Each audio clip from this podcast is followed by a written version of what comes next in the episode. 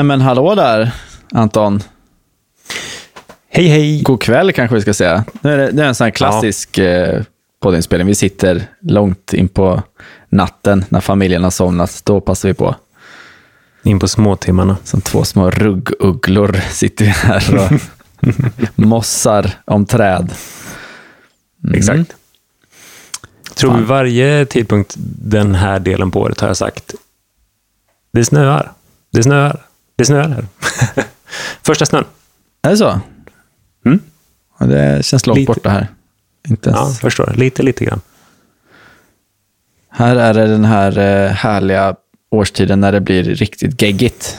När marken börjar bli riktigt mjuk. Riktigt mjuk alltså. Det, Mm. ehm, och åkrarna är riktigt bruna. Så jäkla brunt. Så det är brunt och grått och så lite grönt. Då, det är ju gräset som står för det. Så. Mm.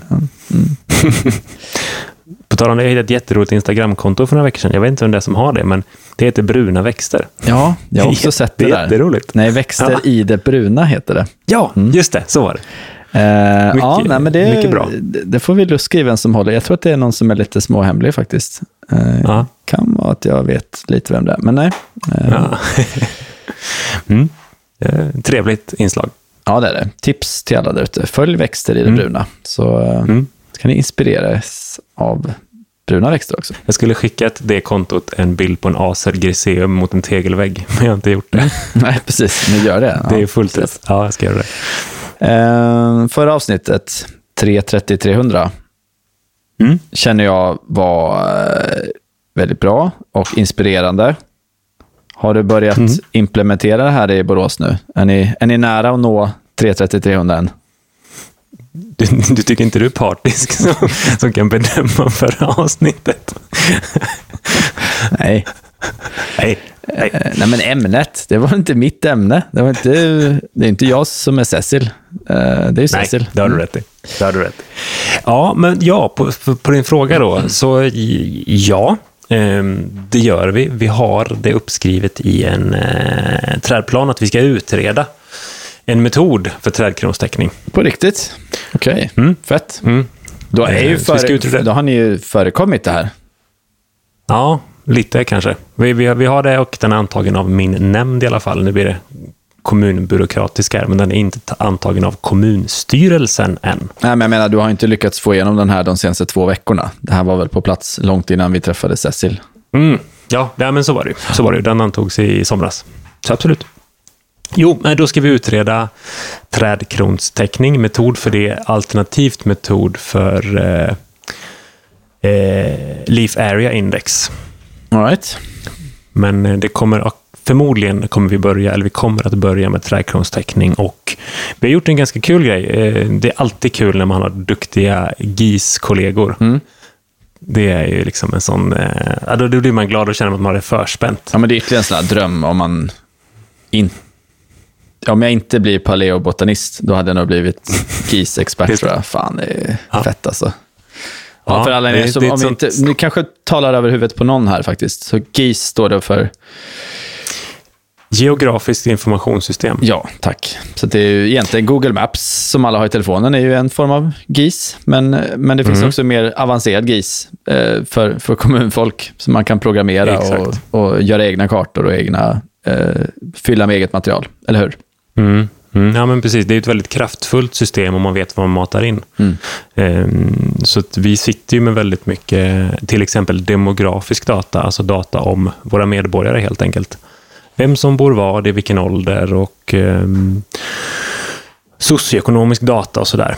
Eh, och då har eh, min kollega som för övrigt håller på och eh, skriver en master i det här, eh, parallellt då som man jobbar med detta, har, har gjort en, eh, ska se så jag säger det i rätt ordning för det är lite komplext. Han har till att börja med gjort en maskininlärning, så han har lärt datorn hur en trädkrona ser ut från ett ortofoto och från laserdata. Så han har suttit och lärt upp datorn det. Och så matar vi då in, vi har ganska bra laserdata, vi har hyfsade bra ortofoton. Tyvärr gillar man ju som då en, en samhällsbyggande eh, avdelning att ta så, så kallade ortofoton leaf off. Ah, det innebär okay. alltså att du tar dem när vintern. det inte är löv. Ja. ja. precis. Tidig vår är det ganska kul att ta det. Men då har han ändå lärt då datorn hur en avlövad trädkrona i april ser ut. Jaha, shit. Mm. Eh, och sen då läst in eh, någonting som eh, ja, det är lite större än en, eh, en, eh, ett kvarter. Det, så i, det finns grupperingar i en stad, så att 2000 personer, inom, det blir liksom en enhet mm. som kallas för DESO-områden. Och då kan vi med hjälp av maskininlärningen räkna ut tree canopy coverage i varje DESO-område. Ja, fy fan vad smidigt alltså. Ja, det är fett. Mm. Och det vi nu gör sen då, det är att vi ska lägga på eh, socioekonomisk demografi. Alltså i det området där det finns störst trädkronstäckning i Borås. Vilka människor bor där? Mm. Vilka människor med vilken bakgrund och vilka förutsättningar har de? Bor i det området som har minst trädkronstäckning? Ja, det här är ju skitspännande. Det här borde vi nästan ägna ett avsnitt åt i våren, tänker jag. Mm. Uh, ja, dels ett avsnitt om GIS, egentligen. Mm. Ja, om det låter absolut. osexigt så är det ju faktiskt väldigt spännande och jag tror att det går att göra mm. väldigt uh, intressant. Um, men också ha ett avsnitt där vi kanske pratar om framförallt det man pratar om i USA som kallas för redlining, som jag tycker är väldigt intressant. Som lyckligtvis kanske inte är lika tydligt uh, och inte har lika mycket av i Sverige. Men uh, något vi också vill förhindra faktiskt. Mm. Förklara redlining. Eh, redlining med jättekorta ordalag är att redan på 20-30-talet i USA så bestämde man att de här områdena, här bor eh, marginaliserade människor som vi inte bryr oss så mycket om. Här ska man inte mm. investera någonting. Så då sa man det, markerade det på en karta. Här, här, bör, här är det inte lämpligt att exploatera och investera. Eh, investera mm. här istället. Eh, och det har liksom gällt all typ av investeringar, eh, även investeringar i eh, grön infrastruktur. Mm. Så att idag kan man dra direkta paralleller, väldigt, väldigt exakta paralleller i många delar, många av USAs större städer eh, mellan socioekonomisk status och kronteknisk grad. Att ju, direkta paralleller. Ju högre kronteknisk mm. grad, desto högre socioekonomisk status. Eh, och där är det ju inte liksom så att kronteknisk graden har lett till högre status, utan tvärtom. Att en, en högre status har lett till en högre kronteknisk grad och en lägre status. Där man inte velat satsa och där har det alltså eh, sjunkit krontekniskgraden. Men det blir en ytterligare orättvisa då att eh, de som bor i rika områden får ta del av mer gröna ekosystemtjänster än mm. de som bor i fattigare områden. Så det här hade varit mm. jätteintressant att ta upp eh, som ett eget avsnitt. Men då ska vi bara hitta rätt eh, gäst, eller liksom någon som kan mer om detta. Uh, jag vill inte, ja, det är svårt att släppa det här ämnet. Jag vill vidareutveckla och uh, prata om uh, mängden biomassa och vilka ekosystemtjänster det innebär och så vidare. Men jag tror vi får släppa det här ämnet. Mm. för att vi har en, väldigt, en, en längre intervju att lyssna på, eller hur? Absolut, det har vi.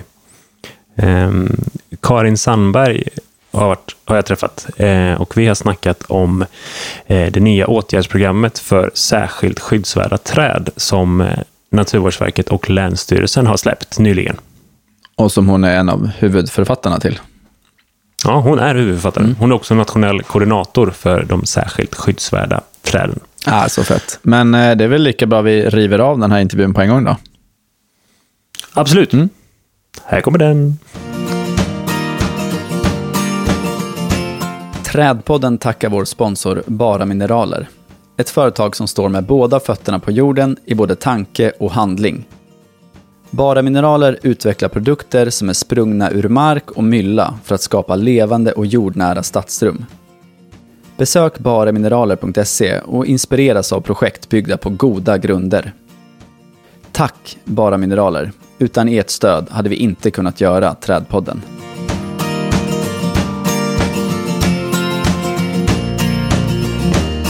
Ja, eh, du tog dig hit i blåsten, Karin. Karin Sandberg, välkommen. Tack så mycket. Ja, det är blåsigt värre idag. Det är det verkligen. Eh, och jag bor lite halvsvårt navigationsmässigt också. Mm. Men det gick bra till mär slut. Det märks att hösten är här med både mörker och blåst. Mm. Mm. Ja, ja, verkligen. Det blir påtagligt idag. Eh, vi sitter hemma hos mig idag i min glasveranda. Det blåser ute. Vi får se om det ljudet stör. Jag tror inte det. Nej, blir höstmys. Det blir höstmys. Karin, du jobbar ju som nationell koordinator för skyddsvärda träd på Länsstyrelsen, eller hur? För åtgärdsprogrammet för särskilt skyddsvärda träd. Precis, precis. Men eh, vad har du för bakgrund? Du är biolog, va? Ja, utbildad biolog vid Uppsala universitet. Mm.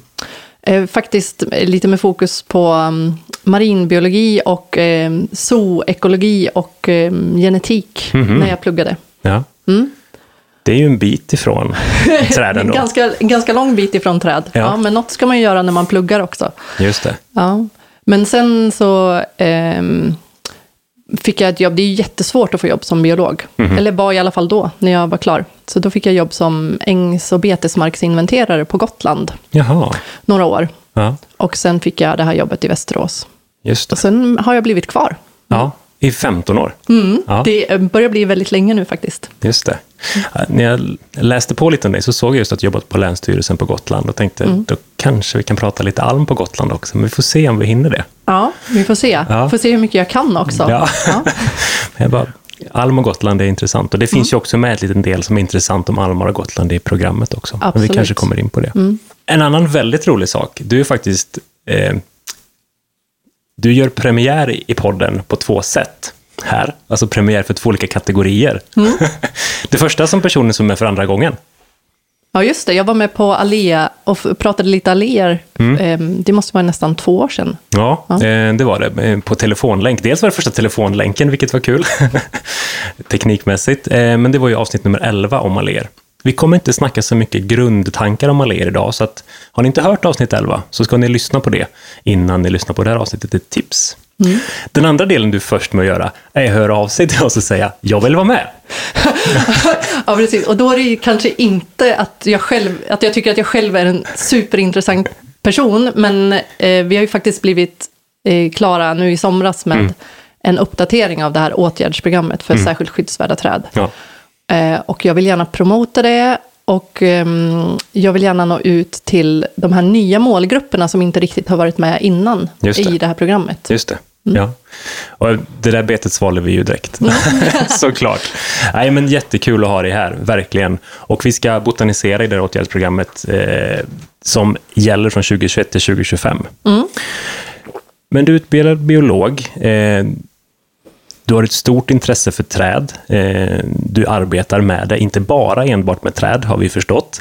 Eh, tror du att det, finns det någon koppling innan du började studera? Eh, din barndom till exempel, har du någon koppling där kring träd? Nej. Jag, var ju, nej men jag, var, jag simmade ju och var superintresserad av havet och, och marinbiologi. Mm. Men sen började jag jobba mm, med ängs och betesmarker då, och inventera på Gotland. Och där finns det ju fantastiska träd. Eh, hamlade träd, eller som de heter, klappade träd då, på Gotland. Eh, alldeles, alldeles underbara träd. Och då blev jag ju verkligen helt kär i träd. Ja, lövträd är ju det som man, som man hamlar där då. Mm, Så sen när jag började på Länsstyrelsen och började jobba med, det är ju en hel rad olika åtgärdsprogram som vi jobbar med på länsstyrelserna, men då liksom knep jag det trädprogrammet. Vi delade upp, jag och min kollega, jag sa jag tar trädprogrammet. Och det var, hade hon ingenting emot, så då har jag kört med det. Mm. Om vi slänger ett öga på det här programmet, vi har varsin tryckt version framför oss, det känns verkligen så här premiärartat. Ehm, om vi börjar i den änden, vad är ett särskilt skyddsvärt träd? Jag tror ändå vi måste nämna det lite, lite kort. Ja, det finns ju faktiskt en definition, och den är ju med i, i den här SIS-standarden också. Just det. Ehm, Det kan antingen vara ett grovt träd som är en meter i diameter i brösthöjd. Mm. Eller på smalaste stället under brösthöjd, Mm. som klassisk inmätning. Eller om det är, har hålighet i stammen, så att det är ett hålträd. Mm. Då, då ska det vara 40 centimeter, ska även lite grövre. Och ha hålighet i stammen. Men hålet kan vara ganska litet. Mm. Eller att det är ett gammalt träd. Och då finns det liksom två åldersklasser. Då. Mm. Ek, eh, bok, tall och gran måste vara över 200 år för att klassas som gamla. Mm. Eh, och alla övriga träd så räknar man hu- 140 år. Just det. Just Och det är en av dem. Så den måste inte uppfylla alla tre. Och man räknar även in döda träd i definitionen. Så har man en grov stående död ek till exempel, så räknas den in. Ja, just det. Fortsätter man då att räkna åldern på den? Eller hur funkar det? Ja, nej, men eh, om den har liksom uppfyllt, var den över 200 år när den dog så Mm. Ja. uppfyller den ju liksom åldern. Ja. ja. Ehm, ett åtgärdsprogram då, vad är det precis det det säger att det är? Eh, Precis, det finns ju alla möjliga olika åtgärdsprogram Mm. för fjärilar eller för eh, olika blommor eller eh, ibland så, jag jobbar med ett annat åtgärdsprogram som är skalbaggar på gammal lind, så då är det ett helt gäng skalbaggar. Okej. Eh, och det är, de allra flesta åtgärdsprogrammen har liksom tre ben. Det är inventering, så att man, eh, många av de här um, arterna eller livsmiljöerna kan man faktiskt inte tillräckligt mycket om. Även träd faktiskt. Eh, vart de finns och, och hur, det liksom, hur det är grupperat i, i landskapet. Eh, och sen är det ju naturligtvis då, eh, utifrån inventeringarna, eller parallellt med inventeringarna, så gör man ju åtgärder. Mm. Mm. Och det är ju jätteolika åtgärder som behövs eh, beroende på åtgärdsprogram. Men för träd så handlar det ju om att ja, sköta träden på olika sätt. Just det. Och sen ingår det ett, oftast ett ben med information och kommunikation med. Ehm, vi jobbar ju över hela landskapet, inte bara i naturreservat. Mm. Så då gäller det ju att man informerar och får med sig markägaren på liksom, att här har du en art, ta hand om den, så här kan du ta hand om den, det här kan du göra, det här bör du absolut inte göra. Nej. Så man får liksom upp. Det blir ju, em, det blir ju an, annorlunda när man jobbar med särskilt skyddsvärda träd som är liksom, som en livsmiljö för väldigt många arter. Em, då kan man behöva också mm, informera mer allmänheten, lite mer allmänt än bara exakt de som har träden. Mm. Men de är också väldigt, väldigt viktiga, de Ja. som har träden. Ett åtgärdsprogram, eh, är det väldigt mycket mer då, om jag tolkar det här, bör, det är ingenting som är skall? Nej, ingenting är ska, Nej. allting är frivilligt Ja. i ett eh, åtgärdsprogram. Ja. För oss som jobbar på Länsstyrelsen så kommer det med en pott pengar varje år. Ja. Så vi har möjlighet att göra massor med åtgärder. Men om man är markägare eller annan liksom, aktör Mm. så finns det inga... I, I åtgärdsprogrammen så finns det inga ska eller måsten. Nej, Sen kan det finnas annan lagstiftning som hindrar olika saker. just det. Men inte i själva åtgärdsprogrammen. Nej, just det. Då kan jag skippa den frågan jag tänkte ställa till dig efter vi har stängt av här sen. För det var det min chef skickade med mig när jag sa vad jag skulle göra. Då ska du fråga om vi kan söka pengar också. Man kan söka pengar. Det är så? Jo, men, Ja. nej, men alltså, man kan ju söka pengar. Alltså, dels så kan man ju söka pengar som något sorts gemensamt projekt med Länsstyrelsen där man tar av, av Länsstyrelsens pengapott Mm. På, på olika sätt. Ja. Men sen kan man ju också, det finns ju massor med andra olika projekt eh, där man kan söka pengar och där Länsstyrelsen har ganska bra koll på vilka olika pengar man kan söka. Mm. Många kommuner kan ju till exempel söka lokala naturvårdsmedel där man får f- 50 procent Ja. eh, från lokala naturvårdsmedel och så får man pytsa 50 procent själv då till exempel. När jag läste titeln och sen läste igenom programmet så det innefattar ju mycket, mycket mer än de särskilt skyddsvärda träden. Mm. Det är intressant. Hur, hur går tankarna där? För man kan ju, jag tänker att man kanske ganska lätt kan förbise det här kanske när det heter särskilt skyddsvärda träd, för man tänker, det har inte jag. Ja, precis. Ja, men det, var, det är lite så. Det, eh, programmet, det första programmet tog sig fram 2004. Och då var det ett väldigt stort fokus på de särskilt skyddsvärda träden. Och framförallt de särskilt skyddsvärda träden som står i vad ska man säga, odlingslandskapet. Eh, ekar i betesmarker, eh, kanske träd på kyrkogårdar, gårdsträd. Mm. Eh, Väldigt mycket fokus på en, den åtgärden som heter liksom friställning Just det. eh, och bete. Mm. eh, För att få fram de här träden i, i, i, i landskapet. Liksom. Mm. Eh, Men sen har vi ju, liksom, ju, det är också det, ju mer vi har inventerat, desto mer har vi insett att ja, det finns jättemycket träd som är jätteviktiga att sköta ute i, i landskapet, men det finns ju också jättemånga träd mer nära bebyggelse i tätorter. I parker finns det jättemånga eh, träd som oftast har varit beskurna Mm. från tidig ålder och då har de utvecklat håligheter ganska snabbt. Just det. Och så flyttar in skalbaggar där. Mm. Eh, och så att det är liksom...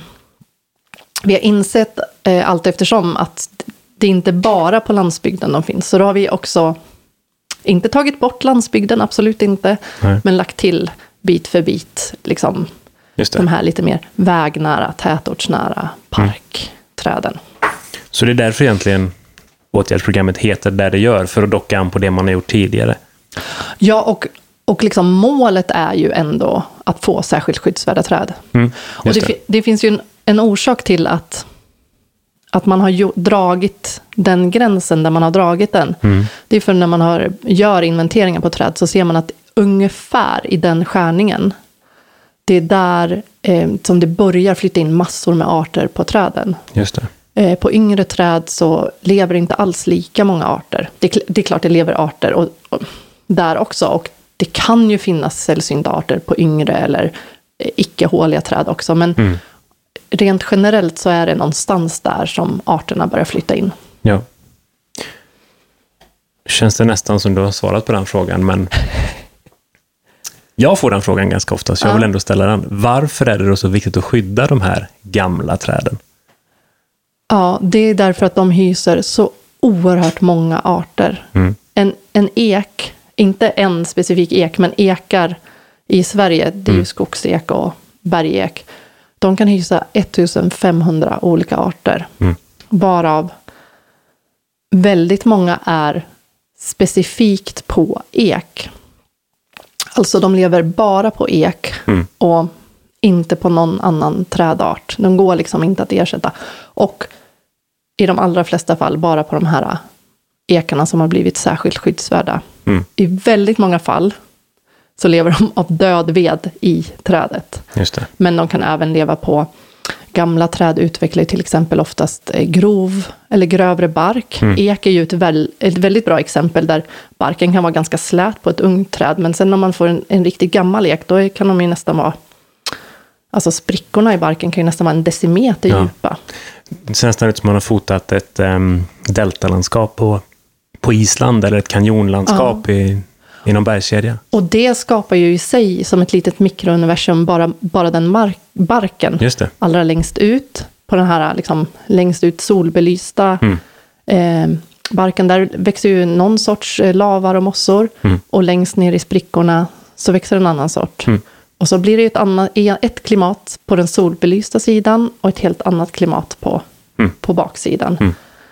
Ehm, och även liksom, håligheter i de här träden. De kan ju vara ett eh, litet hål, det kan vara ett stort hål, det kan ha mycket mulm. Den här mulmen, det är ju den här eh, döda veden som är lite halvt nedbruten som Just finns det. i hålen. Mm. Gärna blandat med lite andra grejer, typ löv, fågelbon, kanske en död fågelunge, någon eh, skalbaggerester. Det kan ju vara allt möjligt som finns i de där. Ett rönnskott Ja. tittar ju ofta ut. Ja, precis. Och den här liksom, mulmen, den kan ju vara torr, den kan vara fuktig. Mm. Så det blir ju så himla många olika små nischer som olika arter kan leva i. Mm. Och, och det blir så mycket större i de särskilt skyddsvärda träden. Just det.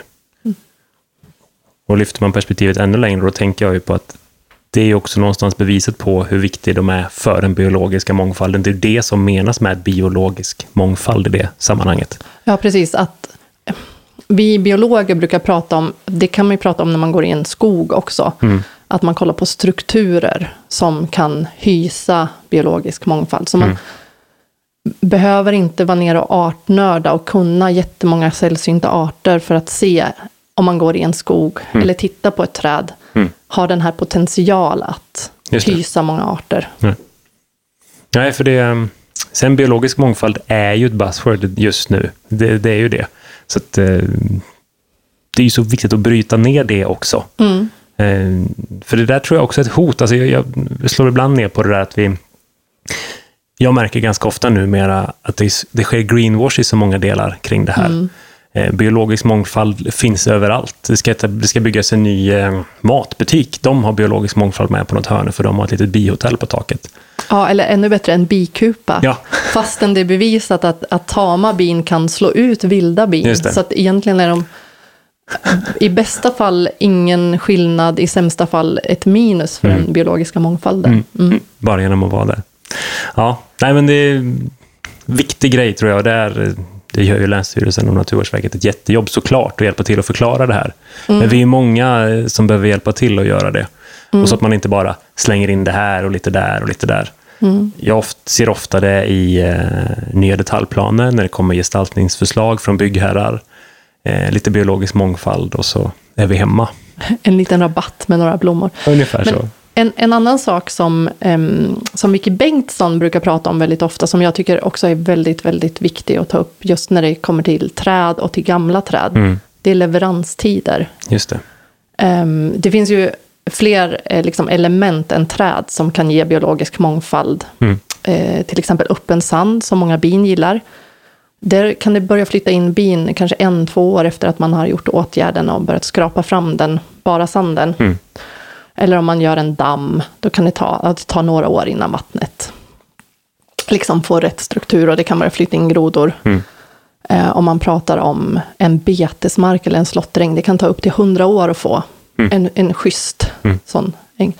Om vi börjar prata om särskilt skyddsvärda träd, då har vi ju liksom, ja men på en, en riktigt gammal, ja minst 140 år för att, för att uppnå det, eller ännu äldre, och en sån här, du tänkte en sån här riktig bamsegrov Ja. ek, kanske en bamsegrov död ek. Eh, då har vi en 400 år i leveranstid på det. Mm. Så det är ingenting som man bara Nej. kan smälla upp. Nej. Utan ehm, tar man, och tar man bort det, Mm. då, har, då har, man liksom 400 år innan man har det igen. Ja. Och det är, så, ja. det är så lätt att förstöra det. Ja, det går fort att förstöra det och tar Mm. jätte, jättelång tid Ja. innan man får tillbaka. Men om man tittar då nationellt, hur, hur lyder prognosen? Man har ändå jobbat med det här ett tag sedan 2004 egentligen. Mm. Är vi på rätt väg med de särskilt skyddsvärda träden? I antal alltså- och så vidare. Från, liksom, vad ska man säga, från 2000, och Mm. om man jämför från 2000 och framåt, så skulle jag väl säga att vi är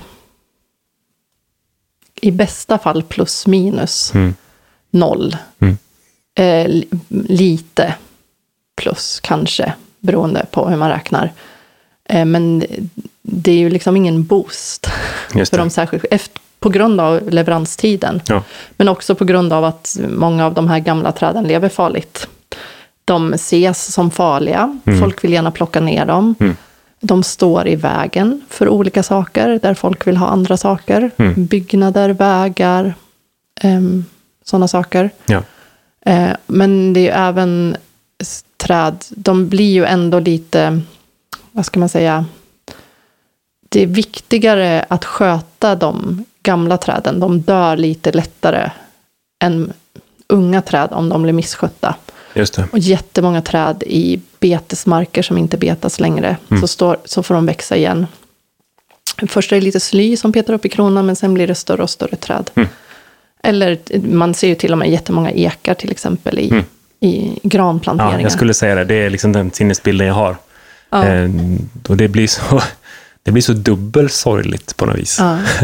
När det monokulturen kommer och tar över. Och det är så mörkt med, Ja. med granar också. Ja. Så de, det, det, och ekar framför allt, och de är ju superkänsliga för Mm. att det blir mörkt. Kittlade i armhålorna brukar jag beskriva det som. De, är, de är kinkiga på det. De vill inte ha någon där Nej, under men, sig.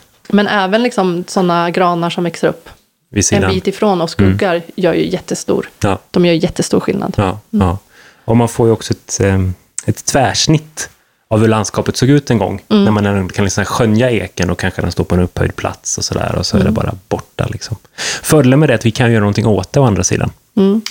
Men om jag ska också vara ännu mer sorg, sorgsam nu då.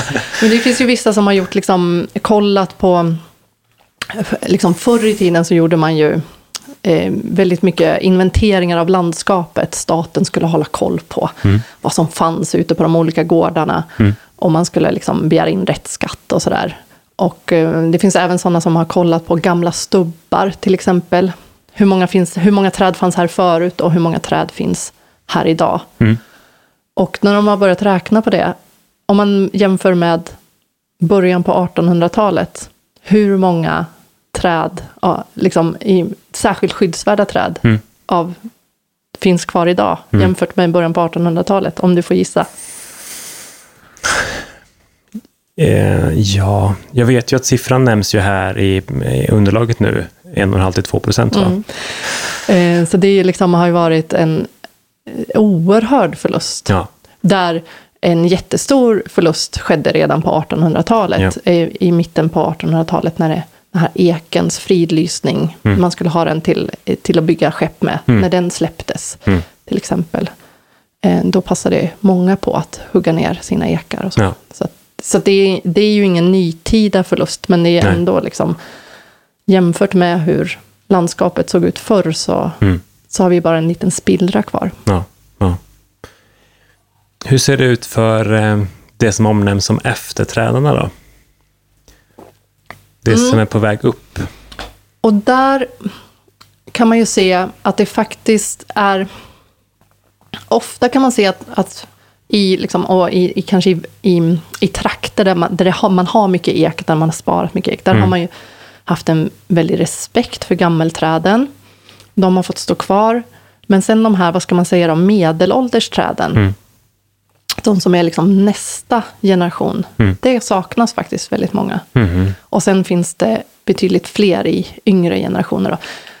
På till exempel ekar så kan man ju prata om många generationer, kanske inte bara två eller tre, utan fyra eller fem. Men just de Just här det. snäppet under gammelträden, de saknas faktiskt. Mm. Generellt över... Ja, Ja. Ja. eh, och det är då man har börjat med det som heter veteranisering. Just det.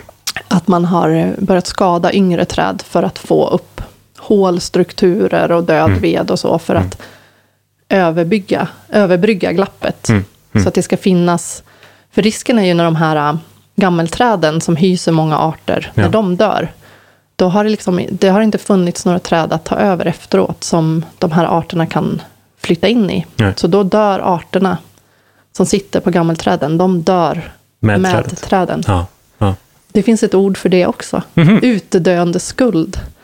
Mhm. Eh, ja, men att man har så få träd em, där arterna kan leva. Mm. Eh, så att egentligen om man gör så här modeller för att, att hur många träd behövs för att arterna ska kunna fortleva i flera hundra år framåt. Ja. Då har man för få träd Just det. och för få efterföljarträd. Mm. Eh, så de arterna man ser idag Mm. Är egentligen, alltså de är på väg att dö ut. Men, I, I, men teorin dem- är det kört. i teorin är det kört, men Ja. de finns kvar. De är någon sorts liten skuldrest. Mm. Mm. Hur- Hur vänder vi det här deppet nu då? Ja, men det, är- det är det som är det viktiga. Det är, det är ju...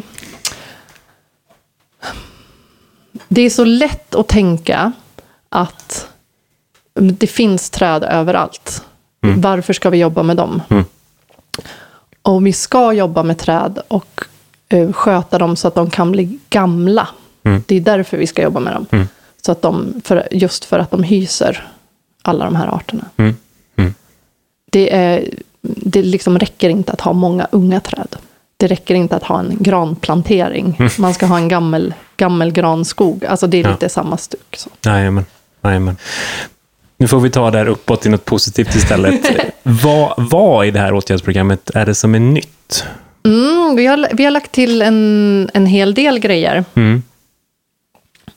Eh, bland annat har vi lagt till två nya mål. Mm. Om det, det ena om trädkrontäckning i tätorter. Ja. Och sen har vi faktiskt lagt in ett mål om död ved och biodepåer eller faunadepåer. Mm. Ehm, och sen har vi lagt till ett gäng olika åtgärder också. Ehm, och där har vi lagt in, det fanns tidigare någon sorts åtgärd om att varje kommun skulle ha något trädråd. Mm. Men det blev lite så här äh, svårt att sätta i sitt sammanhang. Så nu har vi försökt bygga det så att ehm, varje kommun ska ha ett trädråd, fort, fortfarande kvar. Men sen ska i varje län så ska man ha ett liksom, länsträdråd där man kan liksom, utbyta idéer.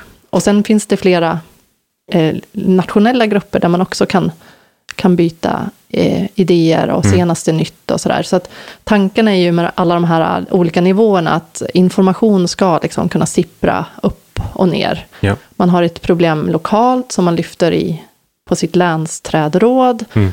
Eh, Det kanske man löser problemet där tillsammans med andra kommuner. Eller Mm. också så, nej men det här, och så hör man sig för liksom i, i sitt nationella nätverk och får något svar. Och så sipprar det tillbaka. Eller om det kommer senaste nytt eller eh, spännande forskning eller någonting. Då kan det liksom gå uppifrån och ner så att, Ja. så att alla får reda, får reda på det. Så sen- ett, ett kommunikationsnätverk kanske man kan säga. Ja, men precis. Ja. Och sen, sen lite mer fokus på, på liksom tätort, stad. Med, där har vi liksom lyft in verkligen inga nyheter och förmodligen något som de allra flesta kommunerna jobbar med. Men även att man, att man ska göra en inventering, man ska göra en trädvårdsplan. Framför allt en trädvårdsplan för de särskilt skyddsvärda träden. Ja. Men man bör ju även kanske ha koll på alla sina träd Mm, mm. I, i staden.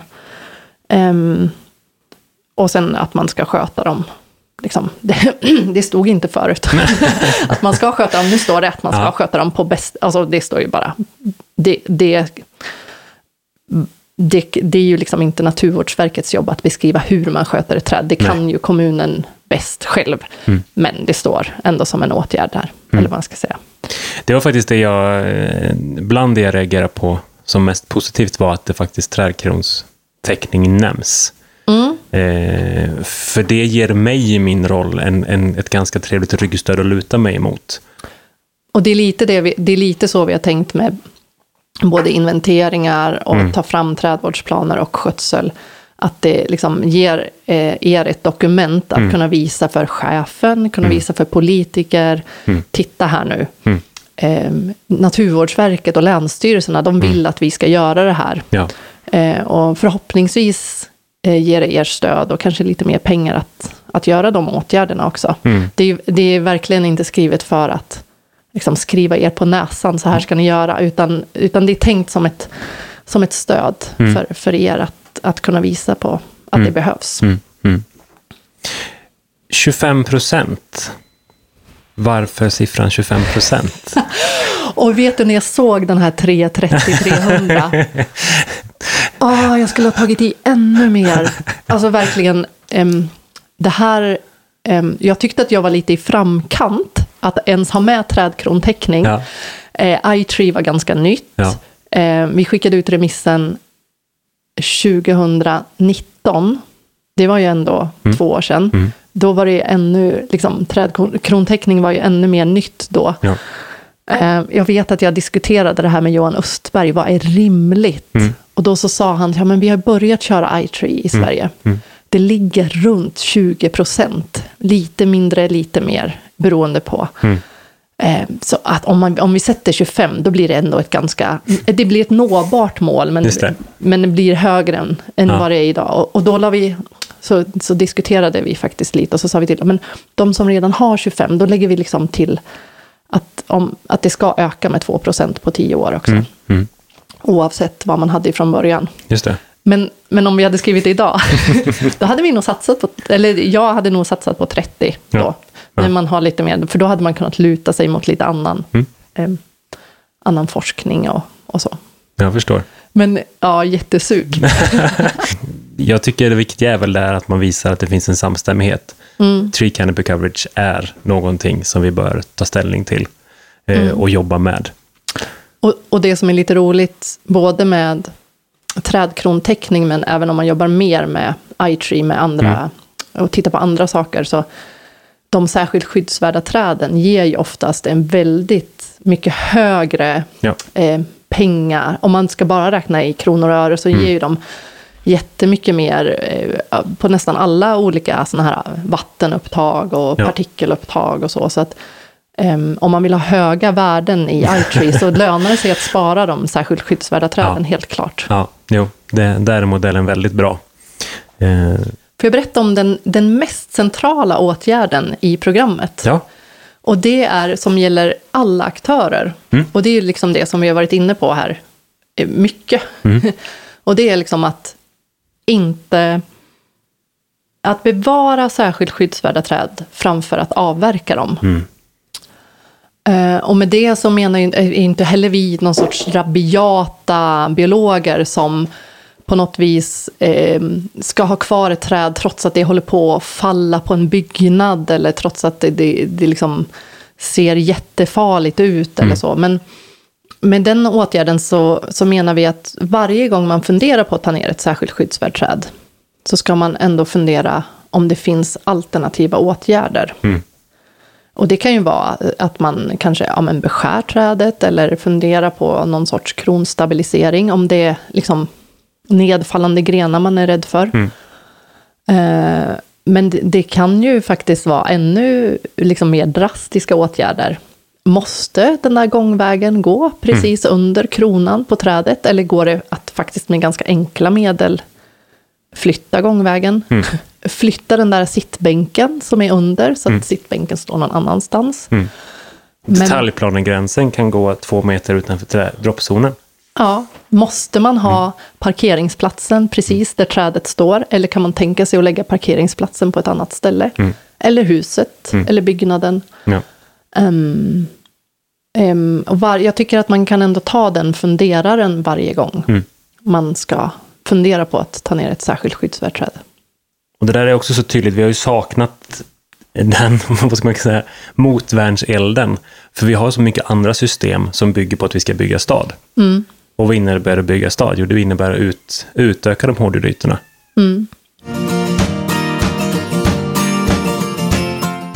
Trädpodden tackar vår sponsor Mareld Landskapsarkitekter. Nordens främsta landskapsarkitektkontor och förstahandsval för kunder med högsta ambition vad gäller gestaltad livsmiljö. Är du nyfiken på Marelds många olika tjänster och projekt? Gå in på www.mareldlandskap.se Tack Mareld Landskapsarkitekter. Utan ert stöd hade vi inte kunnat göra Trädpodden. Jag tycker, jag vill verkligen understryka det, det är också väldigt viktigt det där att ni har med inventeringen. Så att man börjar förstå vad det är man har. Det är väldigt lätt att hitta på massa andra grejer, men man vet inte vad man har. Och jag tänker om man är en, en kommun då till exempel. Ni har ju också olika typer av träd. Ni har träd som står längs gator och inne i städerna som är, vad ska man säga, kanske på detaljplanelagd mark. Ja, Och på hårdgjord yta och som ändå kräver em, skötsel i, i, i, i en högre grad än andra träd. Men sen har ni ju också massor med träd på eh, kommunal mark som kommunen äger men som kanske inte nödvändigtvis är detaljplanelagd eller i alla fall inte bebyggd. nej. Lite mm, skogsdungar, eh, någon backe. Och där kan det stå ganska många fina träd.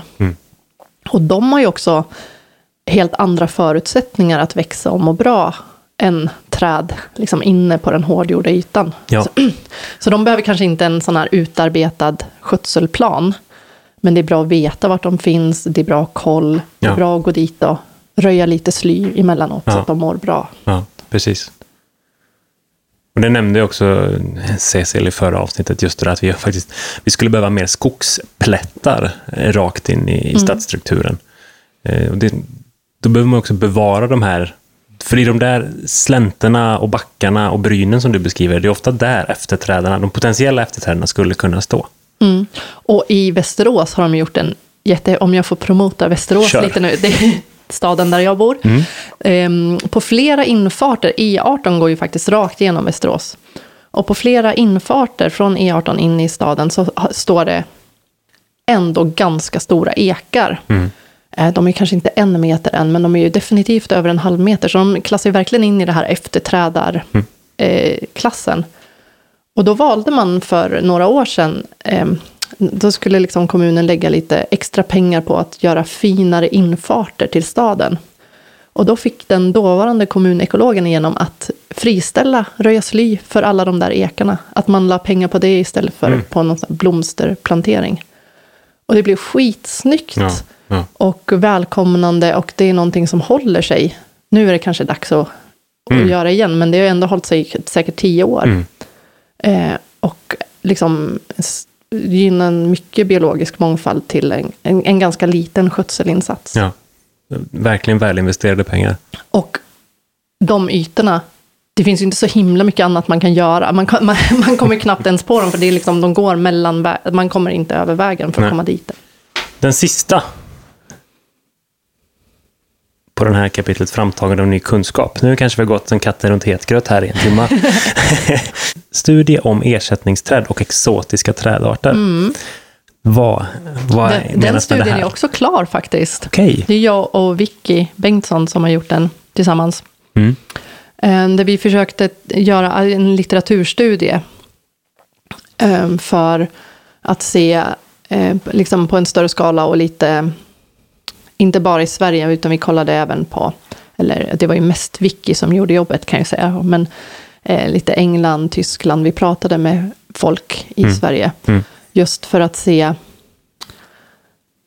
någonstans ehm, så kan man ju inte heller bara alltid ha liksom svenska arter i Sverige. Men någonstans måste vi acceptera att det också kommer att finnas exoter. Mm. Så vi var intresserade av att se, är det någon skillnad mellan olika sorters exotiska? Kan, man- kan man liksom göra en, en lista? Det. Det finns ju en, en, vad ska man säga, svarta listan. Det är så här, de här vet vi är invasiva, plantera inte dem. Ja. Men kan man göra en lista åt andra hållet? De här vet vi ändå har lite bättre naturvärden än andra exotiska. Mm. Men grejen är ju den att, för att, det, det har jag ju pratat om, för att ett träd ska börja hysa em, riktigt många arter, så behöver det vara 150 år kanske för att man ska börja se det. Mm.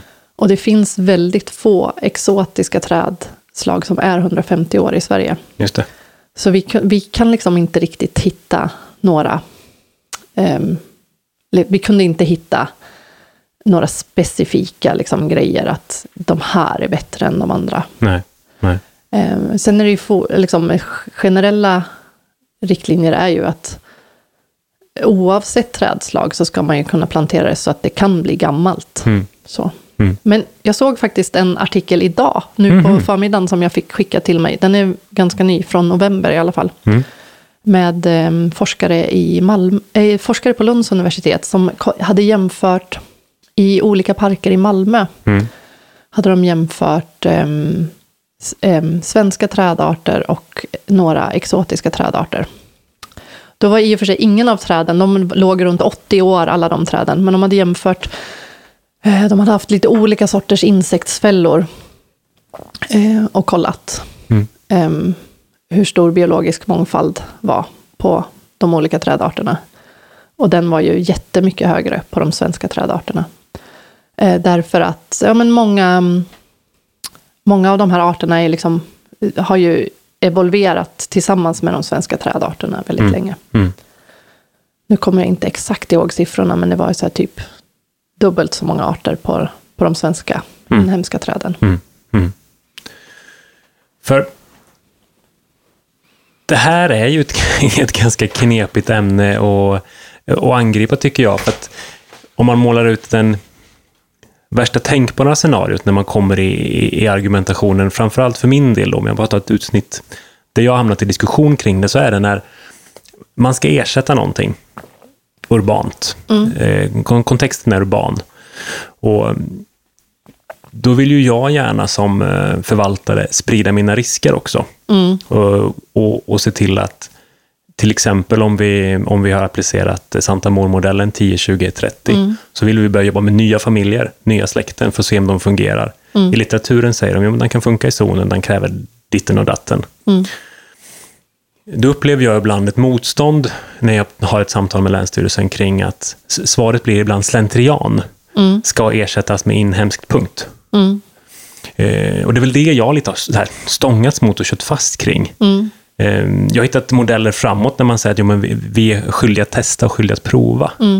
Eh, men, det, men där känner jag att där behöver vi komma lite längre tror jag. Och jag, jag måste ju förstå, eh, liksom, ehm, om man har haft mycket ask och alm i sina städer och så har man sett alla dem dö. Ja. Man man måste ju vara livrädd för att ha för många träd av samma sort. Om man har liksom 25 procent parklind i sin stad, man vill ju inte plantera mer parklind, Nej. såklart. Nej. Man vill plantera något annat. Man vill ju ha ehm, att, att sprida riskerna. Liksom. Ja. Ja. Ehm, och där tänker jag, uh, ett, ett, ett annat argument som man kan börja diskutera, för jag, en sak som jag tror vi biologer är väldigt dåliga på, Mm. det är att man tror att bara för att man har en svensk trädart, så det är nästan så att man ser framför sig att om jag beställer en svensk skogslind, då är det någon som har liksom varit ute och grävt upp den i skogen. Ja. Och man inte inser att, att även de skogslindarna är faktiskt ganska framavlade. Mm. Ehm, så så, ehm, så den, den diskussionen kan man ju också ha Ja. med, med en, en biolog. Och försöker jag ha också. Mm. Ehm, nu har vi inte pratat om det, men eh, man kan ju prata om värdetrakter mycket. Och vi pratar mycket om värdetrakter. Och, vad, och vad är det? En värdetrakt är där det står tätt, ganska tätt, av, av särskilt skyddsvärda träd av samma art. För om du tänker på så här, eh, jättemånga av de här arterna som lever på träden, Mm. de är ju är små skalbaggar. Mm. De flesta skalbaggarna är jätte, jättesmå, små, bruna och ganska tråkiga Mm. att sälja in till markägare, tro mig, jag har försökt. Eh, eller det är, kan vara mossor, eller Mm. det kan vara lavar, eller eh, tickor till exempel. Och de kan ju inte sprida sig hur långt som helst. De Nej. har ju ändå en ganska begränsad eh, räckvidd. Eh, och då behöver ju träden em, stå relativt tätt. Annars får man ju den här utdöendeskulden Ja. som, som jag pratade om också innan. Mm. Och när man har träd av samma trädslag, eller om man är lite mer generell, att man kanske har ädellöv som Mm. står tillräckligt tätt, då blir det en värdetrakt. För då räknar man att inom den värdetrakten, där har man inte någon utdöendeskuld. Då kanske där har de här arterna en chans att leva vidare. Just det. Som en isolerad ö. Ja, eller förhoppningsvis inte isolerad ö, utan stråk genom Ja. landskapet. Man pratar ju också om grön infrastruktur, Ja. till exempel. Ja. Så om jag går tillbaka till Västmanland då. Ja. Där har vi till exempel, vi har tagit fram två, liksom, om vi ska prata särskilt skyddsvärda träd, två värdetrakter där. Dels så finns det liksom någon sorts ekområde som sträcker sig längs Mälaren och så vi, vidare bort mot Hjälmaren. Mm. Som är lite lika, lite olika em, andra ädellövträd. Vi har jättemycket lind i Mälardalen, så där är det lindträd. Mm. Och där är det ju värt att satsa på de trädslagen. Och där gör man verkligen en skillnad med de Ja. trädslagen. Ja. Medan kanske uppe i Fagersta, Norberg, uppe i Bergslagen, Mm. där gör de inte alls samma effekt. Nej. Och att liksom, man får inte så här jättemånga arter på en bok i Luleå. En, en bok ehm, däremot i en, en bokvärdetrakt nere i södra Sverige Ja. kan ju göra faktiskt ganska stor skillnad. Ja. Så att, eh, det är viktigt att inte heller bara prata, vad ska man säga, svenska arter, utan man får, jag tycker att man ska titta mer lokalt. Mm. Gärna värdetraktsnivå, Ja. eller i alla fall länsnivå, eller Götaland, Svealand, Norrlandsnivå, eller, Mm. eller något sånt. Mm. Vi vill tacka vår sponsor Stångby Akademi. Stångby Akademi är ett grönt kompetenscenter som erbjuder kurser för dig som vill utvecklas i din yrkesroll. Du kanske vill bättra på din växtkännedom eller lära dig mer om beskärning och trädplantering. Gå in på stångbyakademi.nu för att ta del av deras ständigt uppdaterade utbud av kurser. Stångby Akademi hjälper dig till rätt kompetens för ditt projekt enligt mottot Tillsammans bygger vi framtidens gröna nätverk. Ehm, och de här olika listorna då. Eh, jag vet, första gången jag såg den här listan över potentiella invasiva arter eh, i Sverige. Mm. Den Artdatabanken-listan. Exakt, tack. Jag glömmer alltid vad den heter. Alltså, då fanns ju... Det jag kände saknades där, det var ju faktiskt eh, det svenska avlånga landet. Mm. Eh, vad gör man om man har en Syringa vulgaris och bor i Umeå? Mm. Alltså, där tycker jag ändå att argumentet för minskad biologisk mångfald borde väga in. Mm. Det var min reaktion när jag såg den listan. Ja, jag, jag, såg ju, jag vet inte om du såg listan i... Jag svarade ju faktiskt på remissen där till och med. Ja, nej, det, var, Ehm. det fick jag inte möjlighet att göra.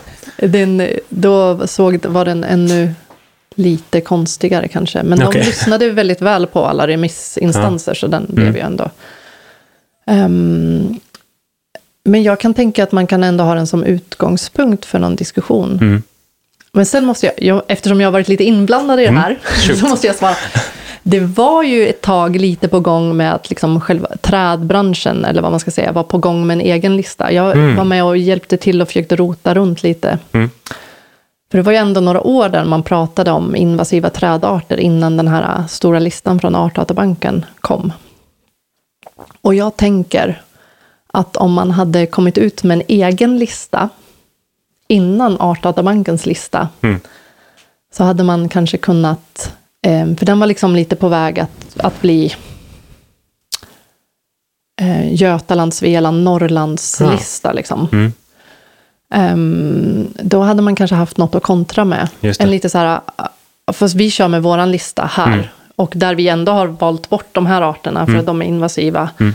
Eh, men att de här tycker vi ändå är okej. Mm. Mm. Ehm, så det är kanske någon sorts eh, tanke. Det var, det var nog lite synd för er att det, Ja. den inte blev av, Ja. faktiskt. ja. Och det hade ju också visat någon form av eh, självrannsakan. Ja, och vilja att göra rätt. Ja. Liksom. Japp. Ehm, men men, men man, jag tycker att absolut att man kan ha, och jag menar, nu är till exempel hästkastanjer med ganska högt upp Mm. på den listan. Mm.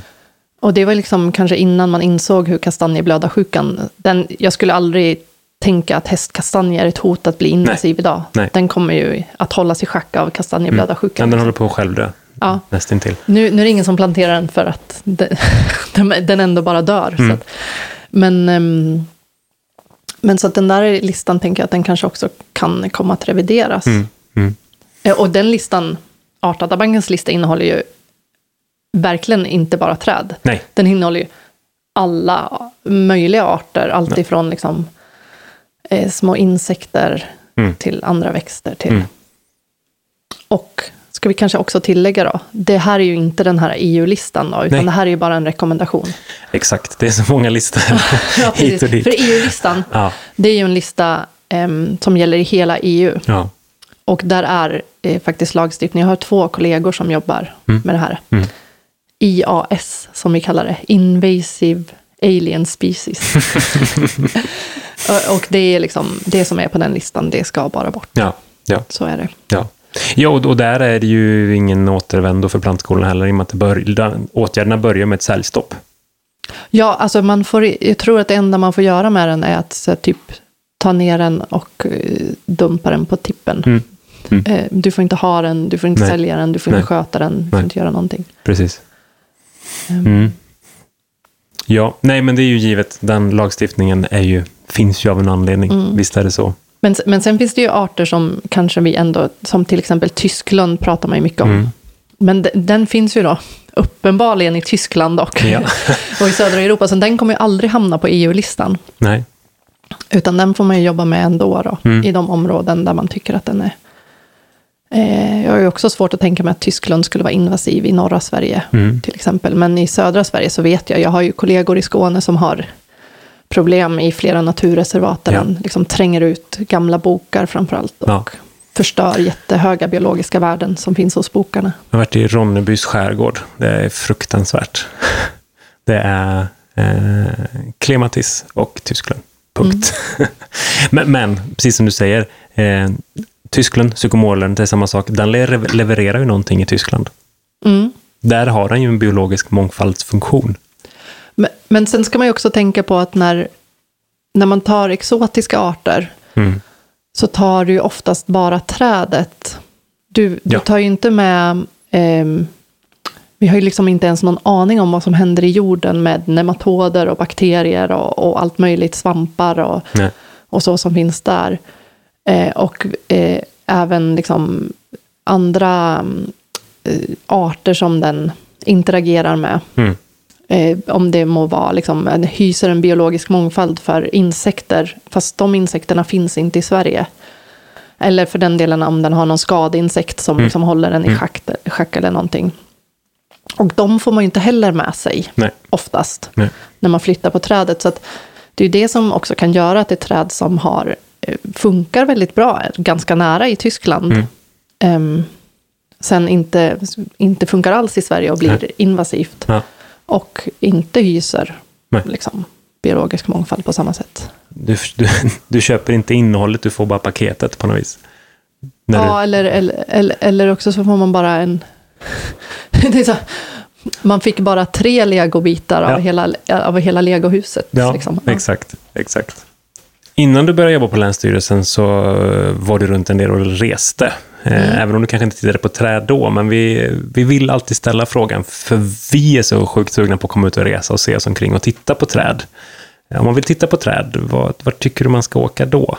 Och nu vill jag slänga in en sak, du får inte säga samma sak som du sa förra gången. Kommer du ihåg vart det var?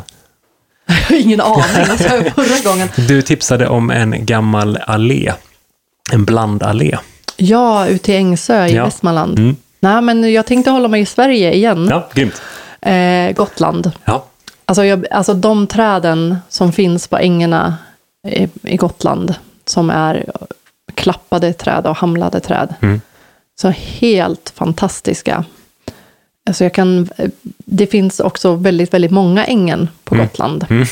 Så man kan ju åka till valfritt äng. Och det finns till och med ett änge på, eh, på norra Gotland som har tallar Mhm.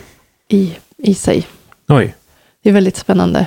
Nej, men verkligen. ehm, Och om man åker dit i juni så kan man få både blomprakten på marken och då pratar vi liksom en helt sjuk blomprakt som man inte får på fastlandet i Sverige nästan någonstans. Eh, och sen så de här fantastiska träden som är med nyutslagna löv. Så det kan jag verkligen, verkligen rekommendera. Ja. Det, jag ska till Gotland nästa år. Många almar där om du gillar almar också. Yes. Ja. Det, ja. Ja. Cykla faktiskt. Mm, mm. Det är en fantastisk plats. Och Botaniska vännernas, nej, de badande vännernas botaniska trädgård är också jättehärlig. Ja. Just för att få exoter i en kontext också. Mhm. Det är, ja, Gotland på listan. Gotland på listan. Välj ett fint änge. Mm. Välj ett valfritt änge. Det finns ju klappade träd på nästan vartenda änge. Mm. Så att, Ja, Och väldigt vackert namn, Klappade träd. Mm. De har fått vård och, och ömhet. Ja, ja, tack verkligen. Eh, boktips eller kulturtips då? Har du något? ja, alltså, jag tittar ju om alla säsongerna av Downton Abbey just nu. Det är så himla fan. Har du sett Downton Abbey någon gång? Lite grann.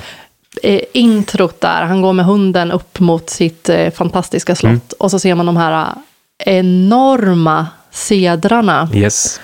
Ja, det är så himla härligt. Eh, och så nu, nu börjar jag närma mig här nu då, slutet. Mhm. Då börjar de hänga på U-Tree Farm. Mhm. Vet du vad U-Tree är för någonting? Nej. Det är ju idegran. Ja, jo, det vet jag ju. Och i England så blir ju inte idegran någon liten sån här fjuttig buske som den blir här i Sverige, utan där blir de ju rejäla träd. Ja. Och en vacker stam. Ja, fantastiskt. Och ehm, nu har jag inte riktigt koll på England, men eh, nere i södra Europa så har ju de enorma biologiska värden också faktiskt. mm. Ehm, och så började jag prata med någon kollega om det där och de bara, "Ja, jag såg någon Jane Austen-film, de, där sitter de och, och skriver brev under träd. så, så det får väl bli mitt kulturtips då, titta på Ja. lite så engelska mm, eh, historiska dramer och spana in de fantastiska slottsparksträden. Jag har bara sett ett Downton Abbey-avsnitt. Eller avsnitt. Det handlar om behind the scenes. Det handlar om slottet i sig. Ja. Så då pratar de om alla vyer och alla träd i, i parken. Mm. Eh, ja, det är, det är maffigt. Det är, en rolig grej till det är också att titta på historiska filmer där det blir fel. Ja, just det. Jag tittade på en, eh, det var nog sex eller åtta avsnitt om en, eh, det handlar om en spansk kvinna som under eh, första och andra världskriget var med och typ räddade världen. Alltså hon gjorde jättemånga insatser och då var hon i, då var de och spelade in i Aten, i motståndsrörelsen där. Och på bakgränder i Aten. Det var gula träd precis överallt. Som sly. Pop, pop, pop, pop, pop, pop. Eller, ehm, eller som eh, första krigsscenen i Gladiator. Okej. När de slåss i någon sorts eh, tysk urskog. Ja. Vilket eh, i filmen är lika med någon sorts granplantage. Det stör mig oerhört. Och eh, urskogen i Tyskland på den tiden, för 2000 år sedan, Ja. borde ju rimligtvis ha varit någon sorts lövurskog då. Ja. Inte ens eh, gran. Så att, eh, Med angränsande till savanner stepp. Ja. ja. Mm. Och, och då såg vi någon annan historisk film som handlade om också någon så här... Det var någon tysk tv-serie som handlade om hur några sådana här germaner slog ner några, rom, någon romersk här. Mm. Där hade de det i, i, i en lövurskog ändå. Så blev jag väldigt nöjd. Då hade de satt i rätt miljö där i alla fall. Ja. Jättebra tips. Rätt och fel i, i serier helt enkelt. Tack så mycket Karin Sandberg för att du kom hit och var med i Trädpodden. Det här var jätteintressant. Ja, men tack för att jag vill komma, trots att det var jag själv som erbjöd mig att komma hit. helt rätt, helt rätt. Ha det så bra. Mm, tack.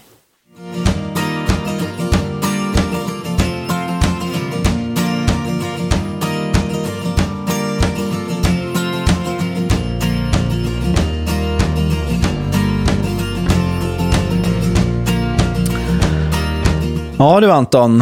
Eh, Lyll hos dig, jag är ganska avundsjuk. Jag fick inte vara med när du gjorde den här intervjun. Nu, nu blev det så den här gången. Ja. Men det var mysigt. Ja, det förstår jag. Och, eh, nej, men, eh, verkligen svinintressant. Och framförallt här på slutet var ni inne en del på det här med exoter på nytt. Det är ett ständigt brinnande ämne. Eh, och eh, kontra invasiva arter och så vidare. Det börjar kanske bli dags för oss att eh, bjuda in till någon slags panelsamtal eller något i det här ämnet. Det känns som att många av våra lyssnare är ju engagerade i de här frågorna och eh, vi har ju en chans här att nyansera samtalet ytterligare och ta in folk med olika bakgrund och olika synvinklar och prata ännu mer om det här ämnet. Vore inte det intressant? Mm. Jo, det vore verkligen intressant och jag tror det också finns, jag var inne lite på det i samtalet med Karin, det finns många missuppfattningar också på, om man får säga så, båda sidorna. Ja, verkligen. Eh, Som man behöver reda lite i och tala lite mer om. Framförallt så är vi en Eh. alldeles, alldeles för liten bransch för att ha råd att bli polariserade och delas upp i olika läger. Det är, nej, det är tokigheter bara. Oh ja. Nej, nej, nej. Det går inte. Det går inte alls. Ehm, sen en annan sak som jag är otroligt glad för, eh, det är ju att det helt plötsligt nu finns ett tal att prata om när det kommer till tränkronstäckning som Naturvårdsverket och Länsstyrelsen målar upp. Ja, det är ju fantastiskt. Eh, Mm. Dels det och att det finns... Ja, det, alltså, egentligen alla kommuner, alla större bostadsbolag kan peka på att det, ja, det står här i det här åtgärdsprogrammet att vi ska ha en trädinventering. Det står här, svart på vitt. Sen är det ju inte lag på att alla måste ha det, men det är en väldigt bra väg att gå för att få igenom att man vill ha en inventering, till exempel. Ja, ja. Och, och sen också då att fram till 2030 så eh, bör man jobba mot att åtminstone ha 25 procents trädkrottäckning. Och har man det redan nu så bör man ha ökat den med 2 procent. Precis. Ja, det är fett. Mm. Då, då, då går det ju faktiskt att argumentera för bevarande av träd eh, ner till individnivå faktiskt. Eh, med det här som stöd. Och, ja, kra- kraftfullt eh, stöd och budskap är det här.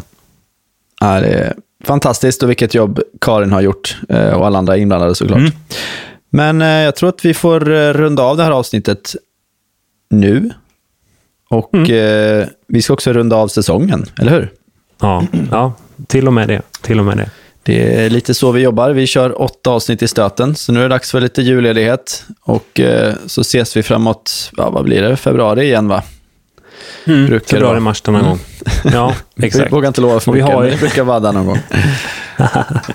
Och vi har lite noteringar redan om önskemål. eh, Så att, eh, jag känner ju att jag absolut har fyra, fem ämnen Mm. i alla fall, som jag verkligen vill köra. Samma här, men eh, tveka inte på att eh, mejla oss på trädpodden att gmail.com eller eh, DMa på Instagram.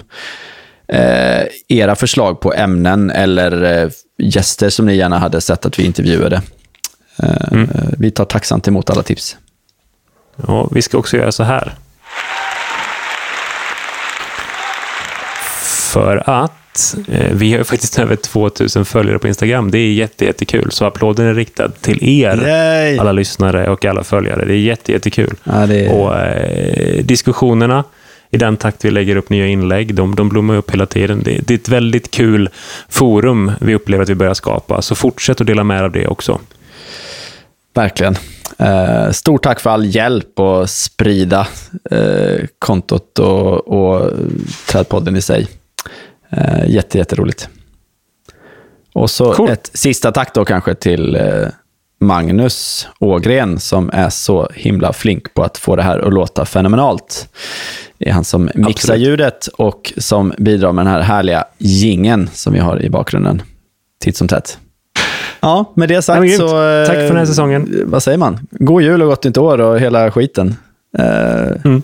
Hej då, vi ses till våren. Det gör vi. Ja. Ha det bra. Hej då! Detsamma, hej då.